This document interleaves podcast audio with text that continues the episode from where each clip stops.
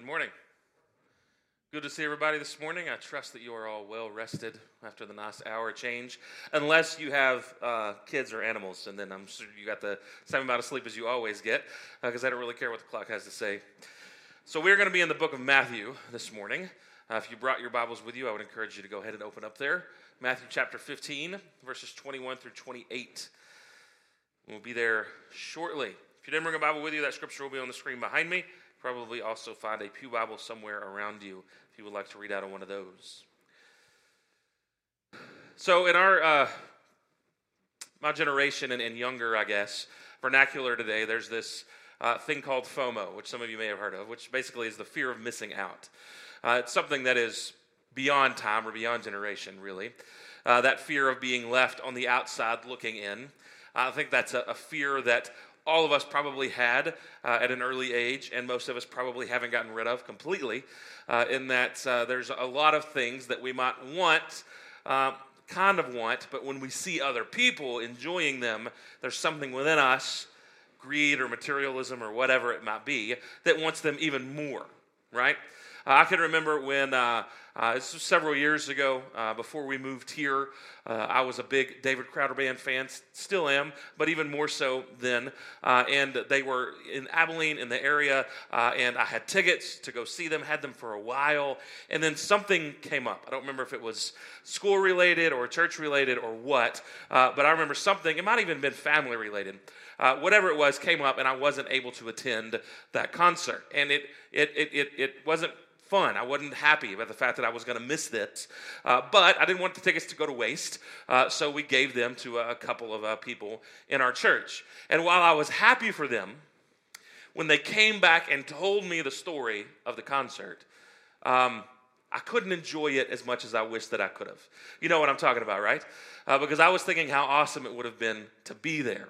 Those of you, if there's anybody in the audience that's a David Crowder Band fan uh, concert, or excuse me, a David Crowder Band fan, if there's any of you that are, uh, this was around the time that the song Forever and Ever came out. Uh, they had, were doing this thing live on stage where they took a Guitar Hero, which is a, a video game. Uh, they took the controller and actually programmed it to actually play a song live on stage. Uh, and they were telling me about this and how their drummer had programmed a little robot drummer that actually drummed along. Uh, and it was this this cool thing that I wish I could have witnessed uh, myself, but I didn't get to. Instead, uh, I got to hear about it third hand or second hand, however you want to put that. It's a fear of missing out. I think that all of us can identify with. It's even harder, though, to be left out of something when you're told that you aren't allowed to be in because of some non merit based reason. If you're a child uh, or you're in uh, school, teenager, whatever, and you didn't make the honor roll, you might wish that you could have made it if you had an 88 on your report card and that was the only B. But at least there's something in your head that says, okay, that's just, that's fair. I didn't make the grade that I was supposed to, so I don't get to be in that A honor roll party. But when you are told that you can't be in a certain group because of nothing that you did or didn't do, but simply because of some inherent quality about you, that strikes a different chord, doesn't it? If you can remember, again, going back to your childhood, uh, you could probably remember groups of boys and girls would sometimes close the door and, and put on their clubhouse or, or on their, their bedroom door, no girls allowed or no boys allowed, where other people, based on something they couldn't change about themselves, were unable to actually be a part of that group. And when you take that to the big societal level with big, much more difficult problems to address, but ones that do need to be addressed, we have laws in our country to prohibit that kind of behavior, don't we? We have civil rights laws where if you run a secular institution that runs a for profit business, you cannot, when you are looking to hire someone, discriminate on the basis of certain protected classes, right? Gender, religion, age, race, and, and, probably some other things that I can't think of right now. But there are certain reasons that you can't put for a hiring or not hiring based on those rights. And if you violate those rights, if it becomes clear to the government that you didn't hire someone because they didn't fit in that group, or you did hire someone just because they're this particular kind of person, then that will come back to bite you and you will be held responsible. Your business will suffer. We have laws to protect against that kind of missing out based on something we can't change about ourselves and our country. Because we as a country, we as a people realize that that kind of treatment of other people based on something they can't change about themselves is not fair. And so we stipulate in our code of law that we should treat people fairly, not based on those issues. What do we do in our lives when things aren't fair? What do you do when you miss out for a reason that does not seem legit, for a reason that does not seem just or fair? What do you do when you are on the outside looking in when it really makes no sense to you why you're on the outside in the first place? And it certainly doesn't seem fair. This morning, we're going to look at another one of the heroines that we're looking throughout this series that we're calling Heroines, who sat in that position, who was on the outside looking in, as many of the heroines that we study are, virtually all of them to some degree or another, on the outside looking in. But this woman in particular places herself, or is placed through the culture around her and through the narrative, in this position. It's one of the more interesting passages uh, in the Gospels, in that Jesus seems to take and strike a tone that we don't really see elsewhere in the Gospels. Now, I think there's a reason for that, but this passage has always intrigued me for that reason. So, again, we're going to be in Matthew chapter 15, verses 21 through 28, going to look at an anonymous Canaanite woman uh, and see how her response to being on the outside looking in can inform the way we think about barriers and faith today. Before we jump in, let's pray together. Father, once again, we thank you for today. God, we thank you for your son Jesus. And God, we thank you for you being present through your Holy Spirit this morning. God, we thank you for the opportunity we have to be included in your body, to be a part of your church as we sing worship and praise back to you and amongst each other. God, we pray that all that we do here glorifies you and we do everything that we do here thankful for the fact that we get to be included. Not based on anything we've done, but solely based on who you are and what you have done for us. God, we give you praise and honor and glory for that fact. God, we ask now that you would remove distraction from us, God, that you would calm our minds after a busy week.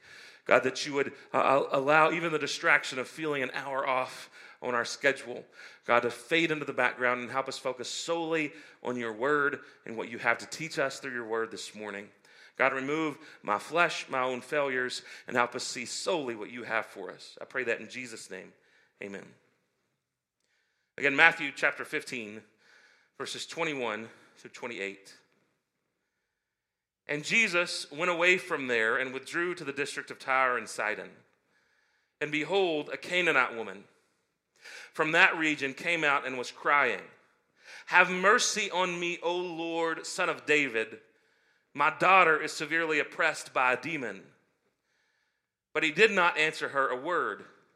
And his disciples came and begged him, saying, Send her away, for she is crying out after us. He answered, I was sent only to the lost sheep of the house of Israel. But she came and knelt before him, saying, Lord, help me. And he answered, It's not right to take the children's bread and throw it to the dogs. She said, Yes, Lord. Yet even the dogs eat the crumbs that fall from their master's table. Then Jesus answered her, O woman, great is your faith. Be it done for you as you desire. And her daughter was healed instantly. Jesus often withdrew after tense interactions with the Pharisees and others, or simply to, to pull away from ever increasing popularity for some privacy. Sometimes by himself, and sometimes, like in this situation, with the 12. And so he retreats into a Gentile environment, maybe where he's a little less known in the regions of Tyre and Sidon. Tyre and Sidon were on the coast of the Mediterranean, northwest of the Sea of Galilee. And while there were certainly Jewish populations within these two cities and in the area around them, it was particularly a Gentile location, a Gentile region. And so, before we get too worked up about the tone that Jesus seems to strike with this Canaanite woman, uh, we need to recognize that even going in this direction, going in this location, shows Jesus' openness to the Gentiles, that he wasn't running away from them. All right, so we need to get that out of the way first. And then when he retreats, uh, in, in, Mark's telling of the story, there is a but here, uh, and he actually goes into a house uh, to try to to try to retreat away from the business, or, or away from uh, the Pharisees, away from the, all the people following him, whatever it might be, just trying to pull away. But in that moment, this woman comes up and kind of interrupts that solitude, interrupts that retreat. Matthew tells us that she is a Canaanite woman. Mark actually makes it more specific. She is a Syrophoenician woman, uh, a Greek woman. Uh, and, and, and that's really just kind of telling us more of the location that she's from this area. Matthew wants to focus on this word Canaanite, though, a Canaanite from the area. So they're both talking about the same woman, describing her in different ways. And the reason why I think that it's important that Matthew uses the word Canaanite in that You've heard about the, the people groups of the New Testament that would be detestable to the Jewish people. Samaritans is usually the one that we think of because of the story of the Good Samaritan, but Canaanite might trump them all. Because Canaanite if you know the story of the Old Testament, if you know the story of Scripture, there's a little bit of a history there, right? Going all the way back. These were the original inhabitants of the promised land that God promised Abraham in Genesis 12, and, and God promised all of his descendants from that point forward. Uh, the, the, the, original inhabitants of the land that Joshua and, and, and, and when Israel finally went into the promised land uh, were supposed to remove, the original inhabitants of the land that during the period of the judges, the people did remove, and God got corrupted, allowed themselves to be corrupted by following after Canaanite gods, the Canaanites had been a problem for the Jewish people from their very beginnings. And so that this one was a Canaanite woman shows that she is she is as Gentile as you can get. She is Gentile of Gentiles, original Gentile, OG Gentile. She is as old of a Gentile as it gets. And so she is the perfect example of what a Gentile, what someone on the outside looking in would look like to someone in Jesus' day. Even going this direction, though, again, shows Jesus' openness to this Gentile woman. But there is something about this Gentile woman. She seems to know who Jesus is, she cries out to him, a cry that you'll find several places in the New Testament Have mercy on me, O Lord, son of David. She indicates him as the Messiah with that title.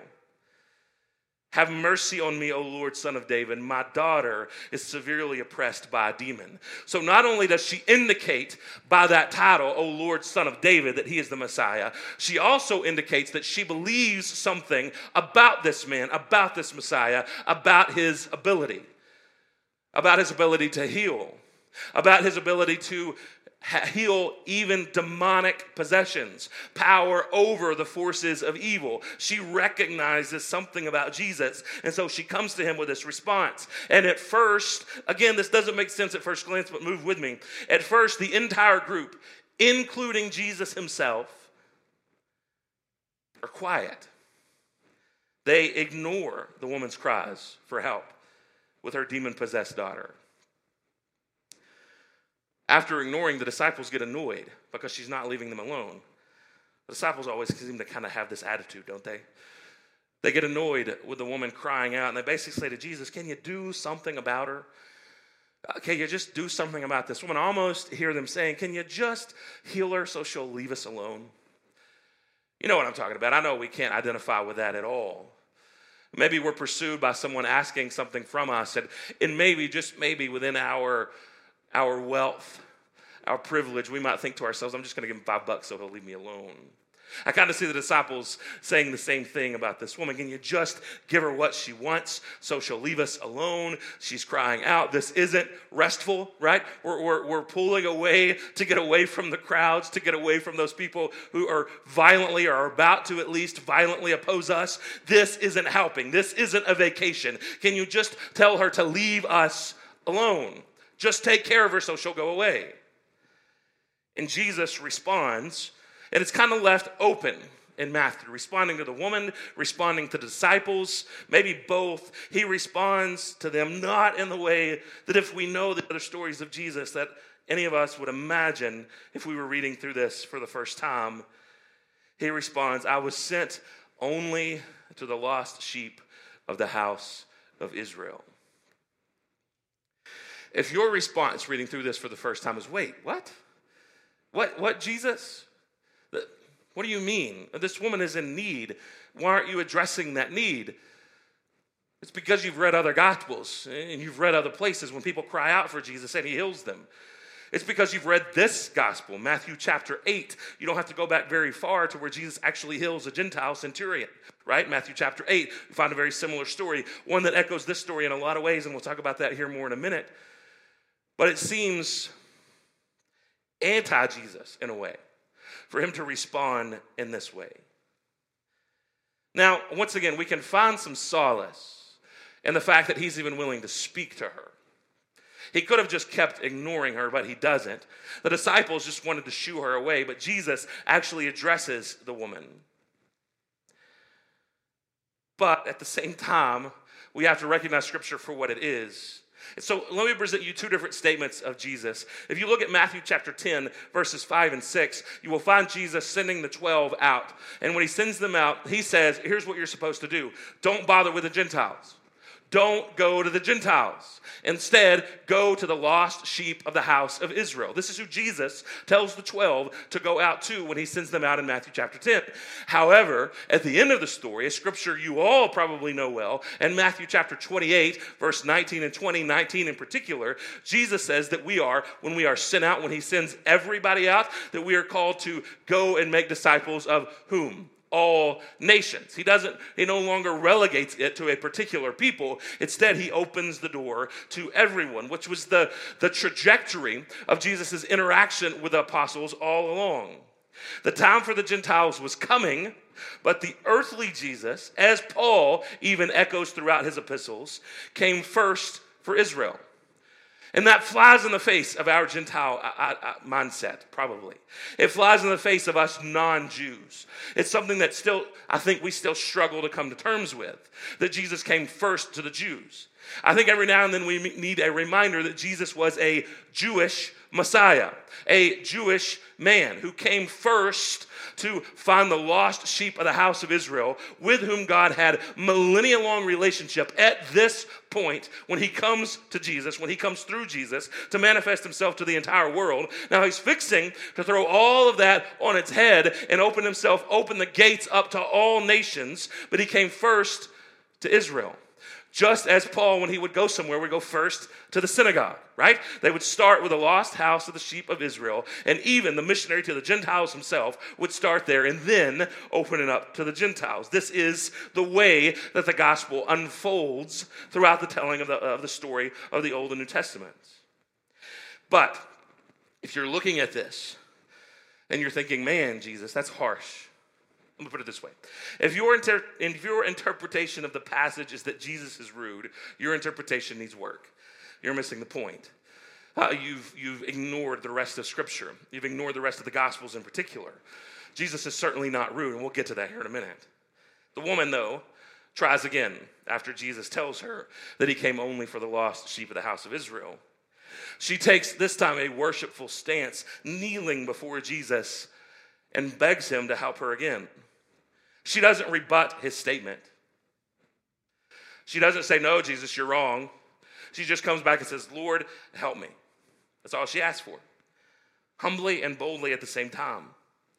Jesus responds by looking even worse, again at first glance, saying something even stronger when he gives what's probably a cliche for the day and calls the woman a dog. He says, It's not right to take the children's bread and give it to the dogs. Whew. This is one of those passages where you say, What in the world do we do with that? Jesus calling some unknown Canaanite woman a dog. Now, here is the struggle. Now, I'm getting ahead of myself. We'll get to the struggle in a minute, okay? I want to f- finish the rest of the story first. The woman doesn't give up, despite Jesus' answer. Instead, she boldly and skillfully turns the cliche in her favor and replies, Yes. Again, no rebuttal of Jesus' statement. No argument with the fact that he came to the Jews first. She says, Yes, Lord. But even the dogs get the crumbs, right? Even the dogs get the crumb that drops beneath the children's feet. And in this, she actually echoes Israel's mission from its very beginning going all the way back to Genesis 12, when God told Abraham that he would bless him and make his, man, his descendants as numerous as the sand on the shore, the stars in the sky, in part so that he, that his people, his nation, would bless all the nations of the world. This was the original mission. And so she gets that. She understands that with being an anonymous Canaanite, Syrophoenician, Greek speaking woman, she seems to get this reality better than the 12 guys who are following Jesus around. She knew what Jesus was capable of. And she wasn't going to let him go without getting the healing that she came for. Now, don't interpret me saying anything like name it and claim it ideology or we can manipulate God into giving us what we want. What I want you to see is her bold pursuit of a Savior she knew was capable of healing her. She wasn't going to go until she got the blessing that she came for. Does that sound similar to anyone in Old Testament history? There was this guy, his actual name was Israel. At least that's what it got changed to. That if you remember the story of Jacob wrestling the angel of the Lord overnight, he would not let him go until he blessed him. This woman, in a way, encapsulates who Israel is supposed to be, even though she is as un Israel as you can get. She would not let the situation go without getting the healing for her daughter that she so desperately needed. Is our faith, church, is our faith strong enough to pursue Jesus no matter what stands in the way? Is your faith strong enough to pursue Jesus no matter what stands in the way? After her bold turn of the cliche, Jesus heals the woman's daughter immediately. And he does so on his own proclamation based upon her great faith. Here's a wonderful little thing of context if you read scripture all together instead of in little snippets. There's a story not long before this one in Matthew chapter 14 about Jesus walking on the water, Peter walking out to meet him, him beginning to sink, and Jesus says, Oh, you of little faith. In very close context to this very story, a Canaanite woman, an anonymous Gentile of Gentile woman, being told by Jesus, Your great faith is what is going to deliver this healing and her daughter was healed instantly. Instantly. And this again connects us back with the story in Matthew 8 of Jesus healing the son of the centurion. Because it says in that same way, the centurion said, You don't have to come. You know, I order men around just like you do. And so if you just say it, it will be so. And the man's son was healed instantly. And so we have two stories in Matthew chapter 8 and in Matthew chapter 15 of Jesus reaching out to the Gentiles and upon their great faith. If you go back and you read that story, Jesus finds that Gentiles' faith remarkable as well. He doesn't use the word great. As a matter of fact, in the Gospel of Matthew, the only time that someone has had to have great faith is this woman right here, this anonymous Canaanite woman. But Jesus sees two remarkable faiths within Gentile people. And because of their response, even though he was sent primarily in his earthly ministry to the lost sheep of the house of Israel, in their response, in their great faith, he extends healing because there are no outsiders to Jesus' healing. There are no outsiders to Jesus' healing. No matter what cliches get used, no matter what culture might dictate, no matter what seems proper or what seems right by those who have the healing to give, no matter what seems right by those who control everything that everybody else wants to control, those who get to, to enjoy being an insider while other people are looking on, no matter what anyone thinks or anyone says, there are no outsiders to Jesus' healing. So let's back up. Why does Jesus seem so rude in this passage? Unfortunately, we don't get to see in Jesus' mind. Matthew's not narrating that. Nor do we get to see the facial expressions and or the body language that Jesus might have been conveying in this moment. Some scholars trying to, to give an out to this passage and the difficulty that it presents will, will think that Jesus was being tongue in cheek, and that's possible. We don't know because we don't get to read those sorts of things. This is not narrated as a as a, a, a, you know a deeply detailed fictional writer would in 2019. Uh, we don't see it narrated in the same way where we see a Jesus smirk or him smile or him look at the look at the apostles and say, right, I'm only supposed to come to the lost sheep of the house of Israel, like these guys, the ones who want you to run away. And maybe even after she comes again, he says, but and you can imagine it, right? You can imagine him smiling and, and quoting a cliche that everybody there would have known. I can't give to the dogs that I'm supposed to give to the children. And so maybe that's the way that some people take it, to kind of soften this language of Jesus. Or we also can't know for sure whether Jesus was simply restating the known cliche, offensive though it may have been, to illustrate a larger point to the 12 to show them how uh, uh, backwards their mindset, the cliche itself, the, the thought that there were outsiders when he was coming to make everyone an insider, how backwards that thought might have been. Maybe that's what Jesus was doing. And there is some context in Matthew 15 itself to kind of maybe push things that direction. Uh, not long before this passage, we see Jesus interacting with the Pharisees and condemning them for following tradition rather than the Word of God, even to the point of uh, of, of, of, basically disowning those in their family who are in need because of their desire to follow tradition. And so he says, You follow the ways of men, but you do not follow the ways of God. Very close context to this story. And so maybe that's what is being got at by Matthew, conveying this story of Jesus and these words of Jesus. But anytime I find something I don't know, I think about what I do know. And what we do know is that A, it is clearly factual that salvation came to Israel first and then to the Gentiles. That Jesus is not stepping out of bounds by saying that because that is salvation history, how it works throughout the span of human history in the Old and New Testaments. And we can also know from the testimony of the Gospels as a whole that Jesus treated all people, even the Gentiles, even the least of these, with warmth and compassion. Again, if your interpretation of this passage is that Jesus is rude, you have taken this one passage out, set it over here, and thrown the rest of the Gospels away. You have missed the fact that Jesus is a man of compassion and love and reaching out to the outsiders and bringing them inside the faith. It happens over and over and over again throughout the stories of the Gospels.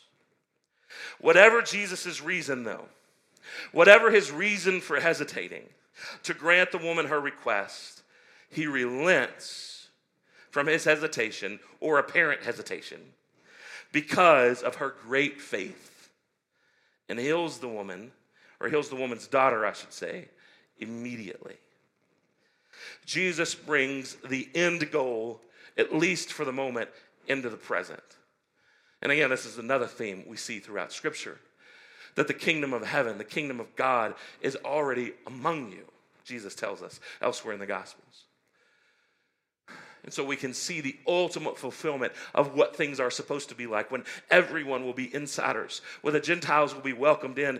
Doesn't fully happen until after Jesus' death, really until things get going on Pentecost. It doesn't really happen until then. And we see Paul and others reach out to the world around them to bring the outsiders in. But in this moment, we see it temporarily. If it all, if it's just temporarily, we see it temporarily in the moment of Jesus bringing that forward thing into the present so that this woman might experience experience the salvation of Jesus Christ, so that she might experience the healing that only God can bring because there are no outsiders when Jesus is the one doing the welcoming.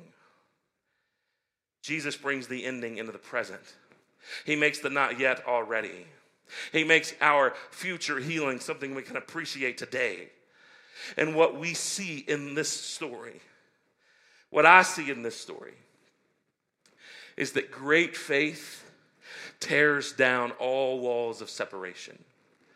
Great faith tears down all walls of separation. This isn't the only place in the Gospels where Jesus looks at someone and says, Your faith has made you well. It is not a work that they are doing on their own, it is their faith in Him and in His ability. The woman knew who Jesus was and knew what He was capable of and would not stop pursuing Him because she knew that He could bring her healing, that He was the only one that could bring her daughter healing, the only one who could make things right. And so she kept pursuing. And that kind of faith, Jesus says here into the centurion in Matthew chapter 8 and uh, countless others throughout Scripture. Many we probably don't even have the stories of. We get to hear about a great faith, a great faith in Christ that makes all divisions fade away, that makes all separations, all walls of separation, most importantly, that separation between us and Christ, between us and the forgiveness that God has to offer through Jesus Christ alone. It brings it all down.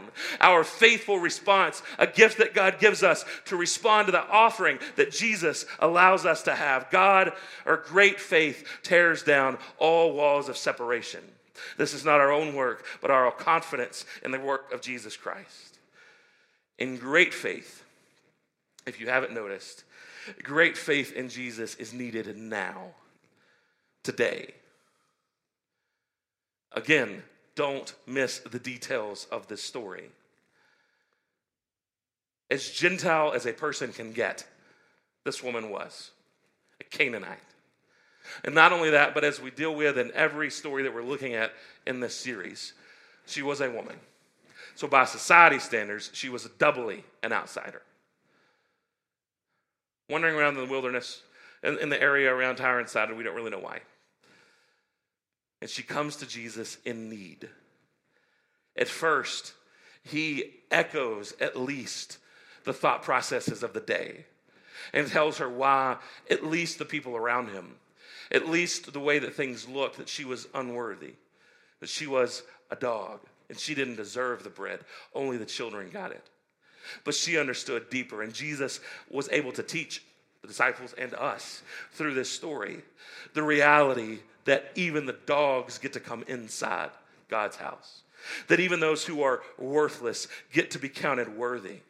Stop for a moment and realize there may be some of you, I don't know, it's possible that some of you in here with like legit Jewish heritage, but most of you are probably Gentiles, Gentiles of Gentiles.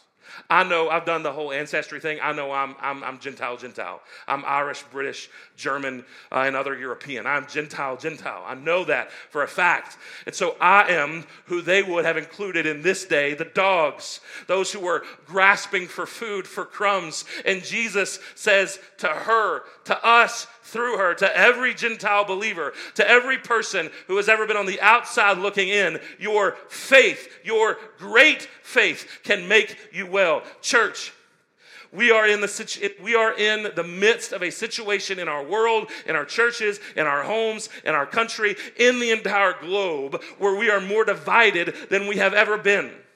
Do you know what the one thing that can fix that is? It's not the way you're going to vote here in a little bit or again next year, next November. It's not the policies that people in charge are going to pass. It's not some, some great social awakening. All of those things can be a part of that, and God can use all of those movements. But the one thing that is going to break down every dividing wall in the name of Jesus Christ is great faith in the person of Jesus where a Canaanite woman can be seen as a child of God rather than a dog. Without Jesus, we're all a bunch of dogs, but with him, we are children of God. And the one thing that makes that so for us, for you, for me, for every dog in this world is a great faith in Jesus Christ. And I look forward to the day. Oh, I long for the day when I will sing, Holy, Holy, Holy is the Lord God Almighty, with people who look different than me, with people who talk different than me, with people who thought a lot different than me, when I was on this planet. When I can sing with them and worship with them and bow down at the foot of Christ forever and ever and ever. Why? Because we share a great faith and the only one who can save and mend and heal and unite. That's why I view this woman as a heroic one. Not because there's anything particularly heroic about her, other than her faith in Christ. Where she was unwilling. She knew what he was capable of. She wasn't going to walk away. May we have that same dedication in a divided world and focus on the God, the only one who can unite. May we have great faith and see God heal again today.